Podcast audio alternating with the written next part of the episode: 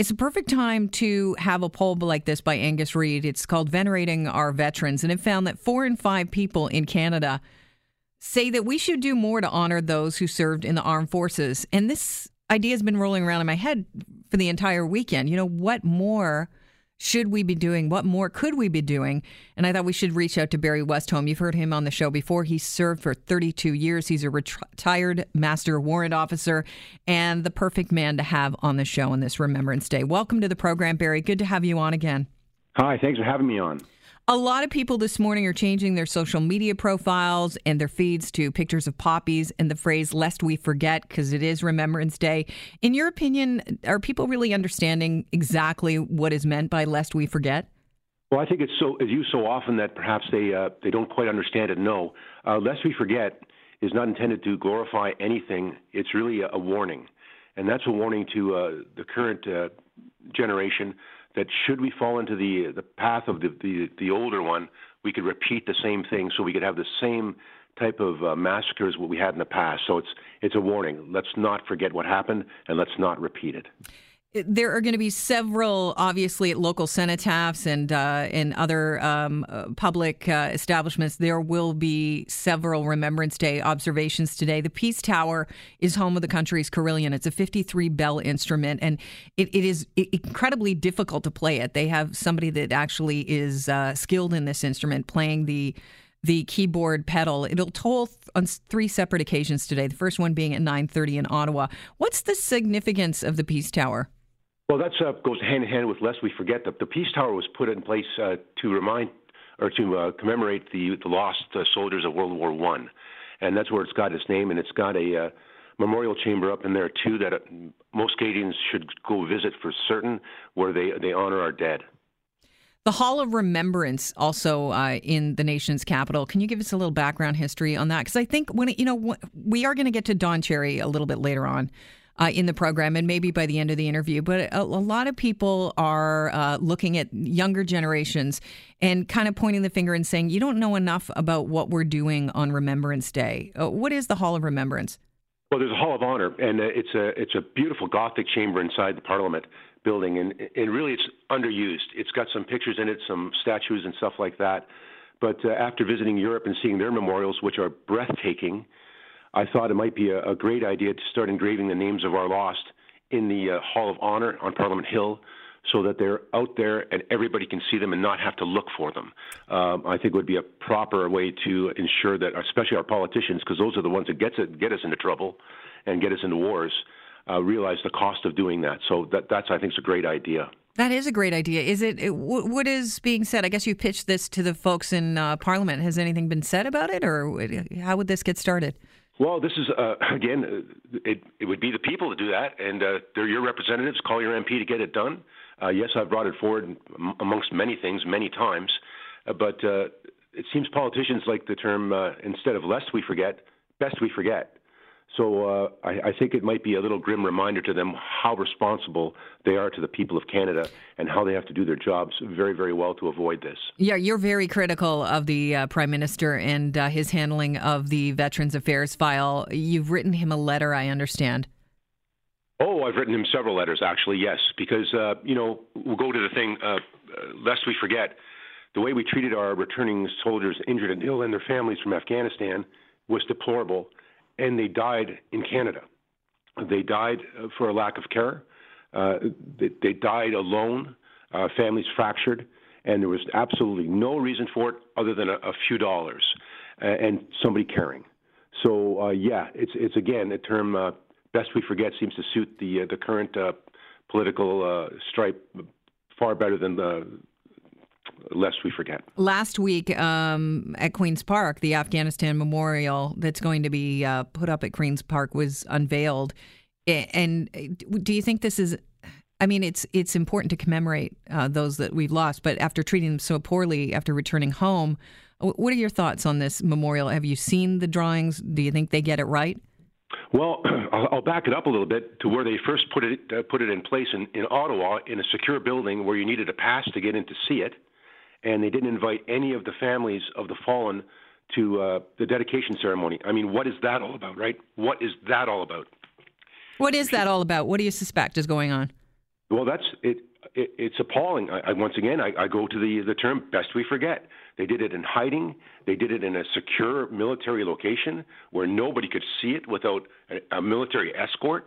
That's I've never heard of anything like that. Um, so it sounds to me like they're just trying to get the uh, the war out of the minds of the the Canadian uh, public, and I think it's totally wrong because that's how you repeat these these things. You've got to get it out there. It's painful. It's really painful to talk about these things and and see the the faces of those that have that have uh, died for us. But it's really important, if not to honor them, just to make sure this does not happen again.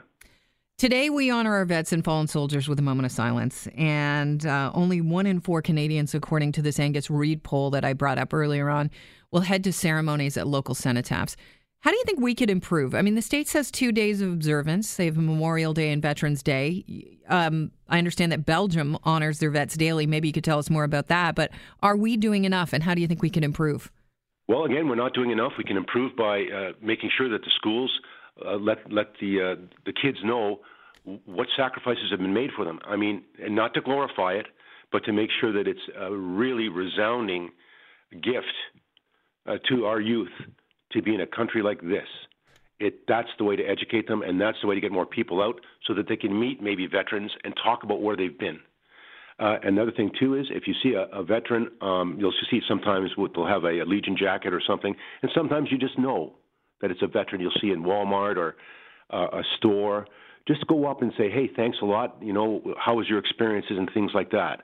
And when it comes to Belgium, I went to the uh, Vimy Memorial, which I suggest everybody go to if they ever go on a, vacation to Europe or vacation uh, there specifically to see it. And at the end of the Vimy Memorial, it said, any names not found here can be found at the Menin Gate. So I said, okay, I'm going to the Menin Gate in Belgium. I went to Belgium, and they said, oh, we're having a ceremony tonight. And I said, oh, well, perfect. I said, I'll be around for the ceremony. And they had a beautiful ceremony. They had a band uh, that played. They had the mayor out, the fire chief, all the city officials were there. It was a great big arch, beautiful Gothic arch with all the names in, which which bring me back to the Hall of Honor in Canada's Parliament, which I think would be proper. But all the names from all the soldiers from all the countries were there, and they did a great speech, and the people were around, a couple hundred people crying, and I'm like, wow, this is really. I'm glad I made this ceremony. And they they brought a wreath from one side of the arch to the other, and then the uh, the mayor said, "This was a, a great ceremony. Thank you all for coming. We'll see you tomorrow night." And I said to a person standing by, I said, "What does that mean?" Oh, they do this every night. Wow. This every night, and they go, "Oh yeah, they've done it all since this arch was put up in 1920s after World War One, and they've never missed a single night." And they still get a powerful turnout. They still get a powerful turnout. Now there was when I was there, but and the, there was buses lined up, and huh. children crying, and and the emotion was just it, it, took me a little while to calm down. So, what's the difference, Barry? Do you think we're trying to, you know, bubble wrap our kids, protect our kids from something that, you know, is horrifying, like war and just the memory of, you know, losing loved ones instead of facing it, you know, um, with respect uh, for people that were willing to give their lives? I think that uh, they've taken a wrong uh, view on on service and and sacrifice, and they think it's like it's glorifying something. It's not glorifying anything.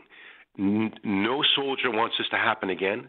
No soldier wants to be into a, put into a position where he gets parts of his body blown off, right? And I know these guys. You know, it, it, it's it's important that we tr- teach these these kids. Over in Europe, of course, you've got tens of thousands, maybe hundreds of thousands of crosses that litter the landscape. Mm-hmm. You can't go far without a reminder. Canada, we've got nothing, right? All our dead are over there.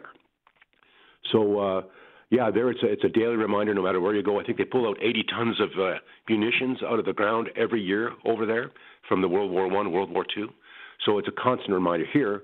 All we get is to enjoy the peace and a landscape that's not scarred and battered by bombs and missiles and, and blood. So it's more important then to use this beautiful country and its peacefulness to teach our kids to keep it that way. Barry, I want to keep you on the line if I could. Uh, Barry Westholm has served for 32 years. He's a retired master warrant officer, and we're talking about Remembrance Day. Barry, and when we come back, I want to ask you how today's generation of vets feel on Remembrance Day.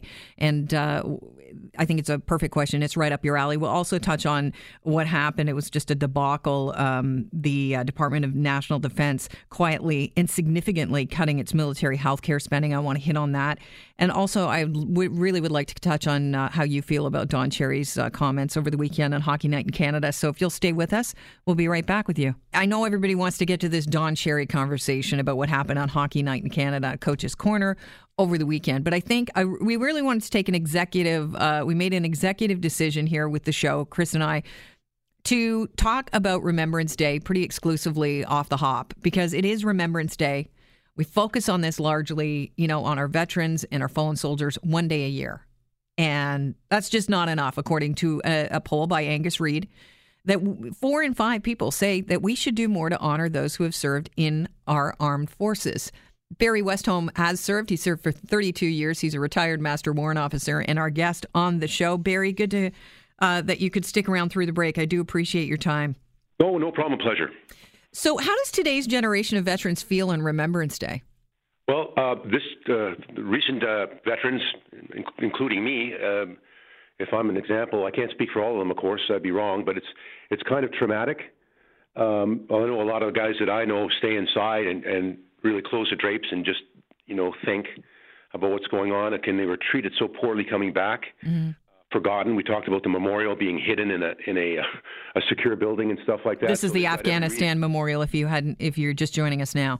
Yeah, they, they when they hid that in, in, inside a secure structure on a military base. I mean, what's that all about? And of course, that hits home. Those are their friends that died over there, right? And it's a really close friendship. It's family in the military. So um, there's mixed emotions everywhere. Uh, it's very important if you're at a Remembrance Day a ceremony today. Uh, you can still get to one if you're one of those people that decided not to go. Get out there and go. And if you see somebody with medals or something like that, give them a handshake, give them a hug. That'll that'll that'll take a veteran for miles if you do something like that. I think a lot of people are nervous to ask veterans about their experience. Do veterans uh, largely want to stay silent? Because you know, we, I was reading a lot of stories over, you know, of people's uh, experiences with their loved ones coming back from the war and the fact that they never spoke about it and tried to continue on with a, a semi normal, as normal as you could life. And so you, you, just don't talk about those stories. No, you, you, you don't talk about some stories. There's things that you can talk about, and uh, your friends and things like that. So the things that a, a soldier doesn't want to talk about, he won't. But the things that he feels comfortable talking about, he will. Uh, the only way you can find out is, is if, if you ask them. But once again, I go back to a handshake or a thank you or a hug. That's just that's uh, once again that'll that'll take a guy right out of the right out of the dumps. Do we need to do more to get young vets to come out to the cenotaphs? Well, we screwed that up, uh, right? Like I say, when we brought them back from Afghanistan, we have no system for them. We transitioned them into the, the uh, civilian society just terribly. A lot of them are dead. They they killed themselves here in Canada, which just uh, for me is so appalling to have a person go to Afghanistan, make it through, get injured, get something blown off, come back, and then they treat it so terribly, and they fall so fast and so far that they take their own lives. So we've got a lot of making up to do. Okay, we really, really do, and uh, it goes down to, to education and, and you know letting letting the, the kids know what these these men and women have done for them continuously, you know, whenever we hear about this Trudeau government and their mishandling of the Veterans Affairs files, it's shocking. There was an exclusive by Global News earlier this year that had the Department of, of National Defense quietly but significantly cutting its military health care spending. And so what it does is it's rolling back on on what uh, the military will pay to hospitals to take care of our personnel. And apparently it's not a last resort move, but apparently it is the first in your opinion.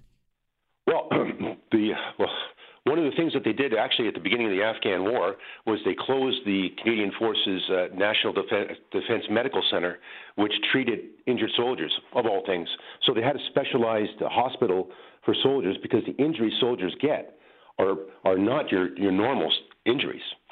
And the fact that they have to go to a civilian hospital at all to try to explain their issues is really appalling as well, because these aren't things that regular Canadians get injured by. You know, explosions and violence and and uh, you know killing people. That's that's not a regular Canadian occurrence, thank goodness. But to, to take that last resort after cutting everything else and then say we're not going to uh, you know finance the civilian care of our veterans is just over the top and it's cruel and it seems to be a pattern with this government. Veterans Affairs uh, seems to me to be a similar file to climate change. You know, in what I, and that sounds weird, but just follow me here. That people say they care, but when it comes down to uh, putting forth money to take care of it, to deal with something so important, they don't want to pay extra money. Do you get the same kind of feeling? Well, it's not that. What they what they're doing is they're they're um, compounding the problem and making it ten times, a hundred times more expensive by not not addressing it early. The longer you let something sit and fester, the harder it gets to treat, and that's what they're doing. They with the uh, when it comes down to like the suicides from Afghanistan, they hid the numbers mm-hmm. and then they played with the numbers of the of, of the suicides based from the military to the civilian populace. They said it was the same, and then in some cases it turned out to be 200% higher for the military people. So uh, once again, either you pay a little at the beginning, okay, and okay, it'll hurt a little bit, but man, you know the government put these people over there, and, and they're uh, people. Yeah, they're people. So if you're going to do that, even before you before you send a, a group of Canadians to war, you got to realize that you, there's going to be a price to pay to get them better. And that doesn't seem to be interested. They want to get them to war. They want to put it on the paper. Yeah, Canada's on the global stage. We're doing our bit. We're, we're UN peacekeepers. But oh, okay, so we we got UN peacekeepers out there right now. What have they set up for them when they return? Probably nothing, because that's what they do. And then it gets going to more and more expensive because these problems uh, grow and grow and grow and, and become just chronic, and a person disappears. So this weekend, Don Cherry made some controversial and hurtful statements about newcomers to Canada not wearing poppies on Hockey Night in Canada on Saturday. I know you were talking to Chris off the air about this, and you know you're just hearing about this now, and I get it because a lot of people were busy over the weekend, and, and if you don't watch hockey, you didn't know that this happened. But I'm going to play some of the uh, audio from it, Barry. I just want to get your take on uh, your thoughts on this, even just a reaction. Here is Don Cherry. I was talking to a veteran. I said, I'm not going to run the poppy thing anymore because what's the sense? I live in Mississauga. Nobody wears, uh, uh, very few people wear uh, a poppy. Downtown Toronto, forget it, downtown Toronto. Nobody wears a poppy. And I'm not going to. He says, wait a minute. How about running it for the people that buy them? Now you go to the small cities, and you know you, you know those the rows on rows. You people love you, you. They come here, whatever it is. You love our way of life. You love our milk and honey. At least you could pay a couple of bucks for poppies or something like that. These guys pay for your way of life that you enjoy in Canada. These guys paid the uh, the biggest price. Uh, the first thing I noticed, Barry, uh, was that Don Cherry was not wearing the poppy from the Poppy Fund that actually uh, helps fund Canadian veterans. I thought that was interesting. I mean, I was as shocked as uh, as everybody to hear his comments because uh, they're based on what his observation and his you know bias. Well, the first thing about poppies is, and I think it was um, this hour was 22 minutes or, or, something. CBC had a thing on. They disappear quite frequently. Mm-hmm you know, I'll go through half a dozen poppies. So you can't hold that against anybody. Uh, as for Don Cherry, he's quite a personality. So, uh, you know, I don't agree with what he said. Yeah. Absolutely not.